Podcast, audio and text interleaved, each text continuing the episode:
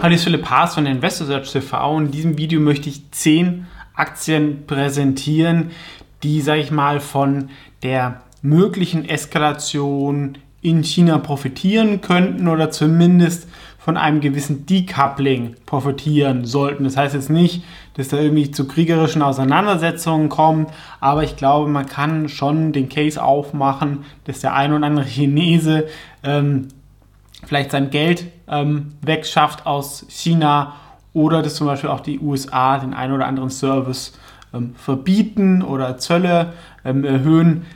Könnten natürlich auch anders kommen. Deswegen ist wichtig, dass bei diesen Investmentideen das aktuell noch nicht oder kaum im Kurs drin ist. Aber wenn es kommt, kann man so halt auch sein Portfolio ein bisschen absichern. In China, ich denke, viele haben es mitbekommen, gibt, hat ja Xi jetzt eine dritte Amtszeit äh, bekommen. Ich sage ja, insgeheim war so ein bisschen meine Hoffnung, dass es vielleicht doch anders kommt oder dass zumindest ähm, mehr Reformen oder gleich viel Reformen auch im Politbüro sind. Das ist jetzt nicht so gekommen, ne? Also das war schon eine Machtkonsolidierung. Er hat jetzt seine Leute da drin und kann jetzt ein bisschen machen, ähm, was er will erstmal. Wobei natürlich auch in China ähm, sie auch nicht komplett gegen die Bevölkerung Politik machen können. Denn es gibt ja schon die Übereinkunft, ja, ähm, ihr haltet die Klappe und dafür gibt es wirtschaftliches Wachstum. Und das wäre sicherlich auch zumindest ein mittelfristiger Upside-Case, dass man jetzt erstmal auch in China versucht, die Dinge wirtschaftlich zu stabilisieren. Und das Ziel ist ja, eine relativ reiche Nation in den nächsten Jahren zu werden, weil sie wissen, die Wirtschaft ist wichtig. Ob sie das jetzt, die Top-Leute das alles so verstehen, sei mal dahingestellt. Aber muss man auch sagen, das sieht ja bei uns im Westen nicht besser aus. Die Top-Politiker haben ja auch relativ wenig Ahnung von Wirtschaft. Also das war sicherlich die echte News. Ja, er hat eine dritte Amtszeit und ähm, sag ich mal, so, die bei uns als Reformer angesehen werden, wurden ein bisschen entmachtet, wobei man auch sagen muss, es ist alles ein autoritäres Regime und auch dieser Hu, der da, ähm, die einen sagen abgeführt, die anderen sagen wegen einer Krankheit, wurde ähm, herausgeführt, ähm, also die Gruppe davon, ja, die haben auch viel Dreck am Stecken, das sind jetzt nicht Leute, die da irgendwie äh, so viel besser sind, äh, die, die sind halt eher korrupter, was halt ähm, gut für die Wirtschaft oder so war. Oder ja, oft ist ja so, je weniger politische Einflussnahme es gibt, desto besser ist es auch für das Land und die Wirtschaft. Ähm, aber trotzdem ist das sicherlich ein negatives Zeichen, haben auch sehr, sehr viele China-Experten ähm, so nicht gesehen. Und das hat natürlich dann auch für einen Abverkauf geführt am Montag, wobei ich glaube, A, haben da auch noch ein bisschen Margenkosten eine Rolle gespielt und natürlich dieses Video, was, glaube ich, auch zu emotionalen Reaktionen geführt hat. Denn ähm, das war sicherlich keine ähm, Säuberung oder irgendwie so ein Abführen, sondern ich glaube, es war ein, eine Mischung. Entweder war er wirklich ähm, krank oder abgeführt oder er hat wirres Zeug geredet, was vielleicht äh, dem Xi nicht gepasst hat und dann wurde er rausgeführt. Er war auch danach im Video da drin und davor gab es doch schon sehr, sehr viele Berichte, dass es um die Gesundheit von ihm wirklich schlecht bestellt ist. Und normalerweise war Xi auch jemand, der das eher so im Verborgenen machen würde. Also ich glaube, er hätte es nicht nötig gehabt, es so zu machen. Aber natürlich sind es ähm, unschöne Bilder und im Final weiß man es nicht. Was sind jetzt zehn Investmentideen, die, sag ich mal, von einer Decoupling da ähm, profitieren möchten? Das sind drei, vier Themen, die ich da übergeordnet habe, die man dann jeweils mit Aktien spielen kann. Das eine, ja, TikTok ist ja sehr, sehr erfolgreich, auch in den U S A und damit kann man natürlich auch die öffentliche Meinung beeinflussen. Ähm, plus es ist nicht ganz klar mit den Daten. Bis jetzt ähm, hassen die Leute so stark äh, Facebook oder Meta, dass das noch ein bisschen unterm Radar ist. Aber ich meine, Facebook ist äh, und Google sind nicht in China aktiv oder dürfen das nicht. Warum soll TikTok dann in den U S A aktiv sein? Also das wäre sicherlich eine der ersten Sachen, die man machen könnte, dass man das verbieten würde. Aber da würde wahrscheinlich davor erst auch noch eine Kampagne kommen. Aber davon würde natürlich stark ähm, Instagram oder ähm, Snap auch profitieren. Ja, wenn wir uns das hier anschauen, die Aktien kamen stark nach unten, sind jetzt auch wirklich sehr, sehr günstig.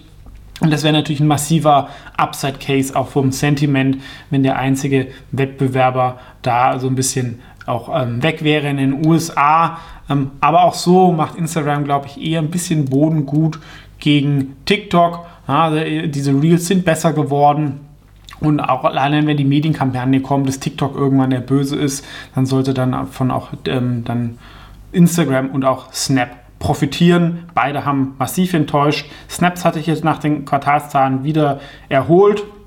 Ist absolut natürlich auch ähm, nicht so teuer mit einundzwanzig Milliarden. Ja, wobei viermal Umsatz immer noch relativ viel, aber hat halt auch noch ein ordentliches User-Wachstum. Das Zweite bei diesem Konflikt ist natürlich ähm, auch Taiwan, und die wichtigste Firma, die viele Leute nicht kennen, ist der T S M C. Äh, die profitieren die ganzen Chips. Wenn es da zu einem militärischen Konflikt oder irgendwelche Blockaden kommen würde, ähm, das wäre natürlich extrem schwierig für die Weltwirtschaft, weil allein auch schon die Gefahr hin, ähm, dass sowas passieren würde, würde natürlich auch ein bisschen Produktion ausgelagert werden.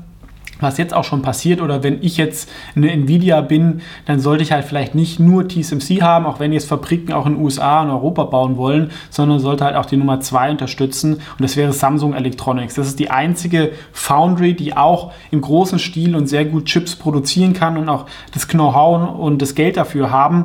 Sind ein bisschen hinten dran, aber das ist schon ein ordentliches Business. Wir kennen es vor allem als Hersteller von so Elektronikprodukten, aber wichtiger ist eigentlich inzwischen schon die Chipsfertigung, und Aktie ist, wie gesagt, auch nicht teuer. Taiwan sehen wir inzwischen auch nicht mehr, aber das wäre sicherlich eine Aktie, die davon profitieren würde. Das Gleiche würde, denke ich, für Intel gelten, die sich auch zu einer Foundry ein bisschen wandeln wollen, ähm, extrem na, abgestraft worden sind, jetzt aber wirklich auch sehr günstig sind, und das wäre auch ein Thema, was denen helfen würde, ähm, vor allem wenn halt Chips knapp werden. Wobei T S M C tut auch viele Chips auf, ähm, sag ich mal, größeren Nanometern profitieren.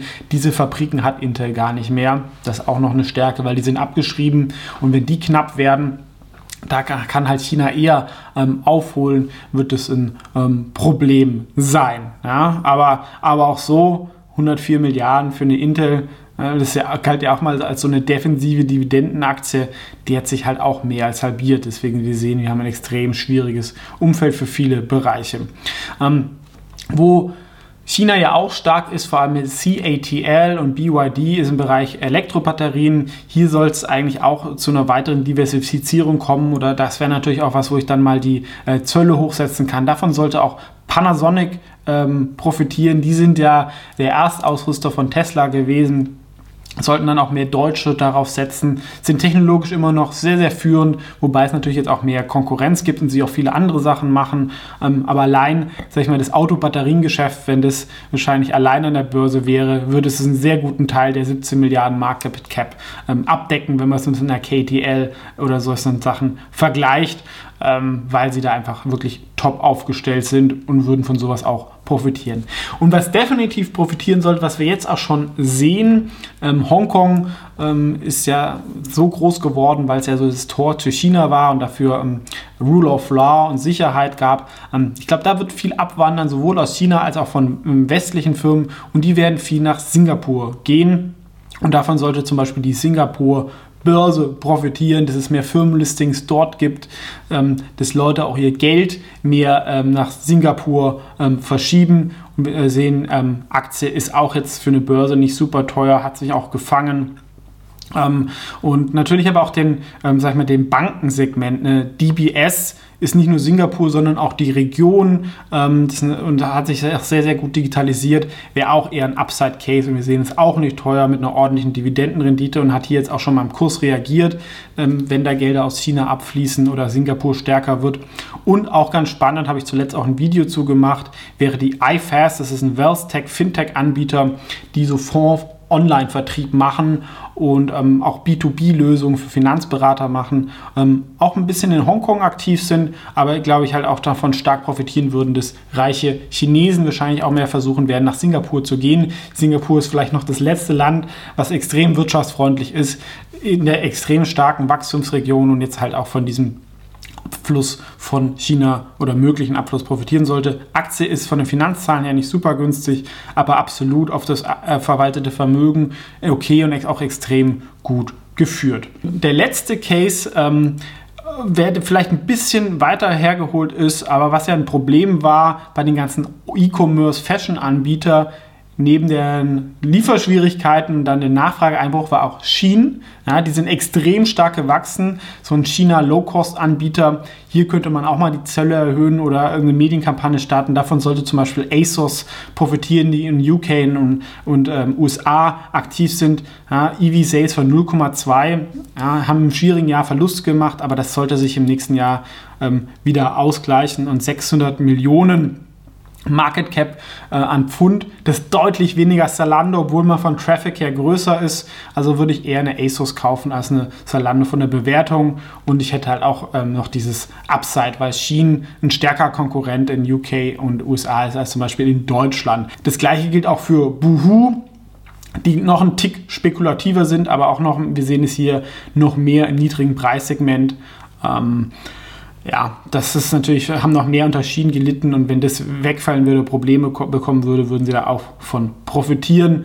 Wir sehen auch ein E V-Sales von null Komma drei bei zwei Milliarden Umsatz, fünfhundert Millionen Market Cap ist sicherlich auch nicht so viel, aber ist ein Tick spekulativer. Das waren also zehn Ideen, die von, davon profitieren sollten, die auch als Absicherung gelten können. Ich denke, dieser Investment Case ist da noch weniger drin und ich glaube auch, dass jetzt kurzfristig eher ein bisschen auf Entspannung ähm, gesetzt wird von Xi, weil er auch Stabilität möchte, langfristig sich die Situation aber ähm, verschlechtert hat. Trotzdem, es ist die zweitgrößte Volkswirtschaft der Welt und Bewertungen sind da extrem günstig und es ist immer die Frage, wie das dann ähm, gespielt wird. China ist auch kein Imperium oder wie Russland, der jetzt irgendwie überall in andere Länder einfallen möchte.